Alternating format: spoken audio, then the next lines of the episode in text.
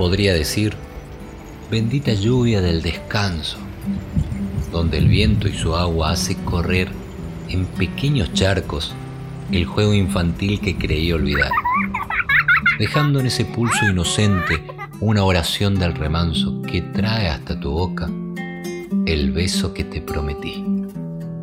Podría decir, autor Emanuel Kramers.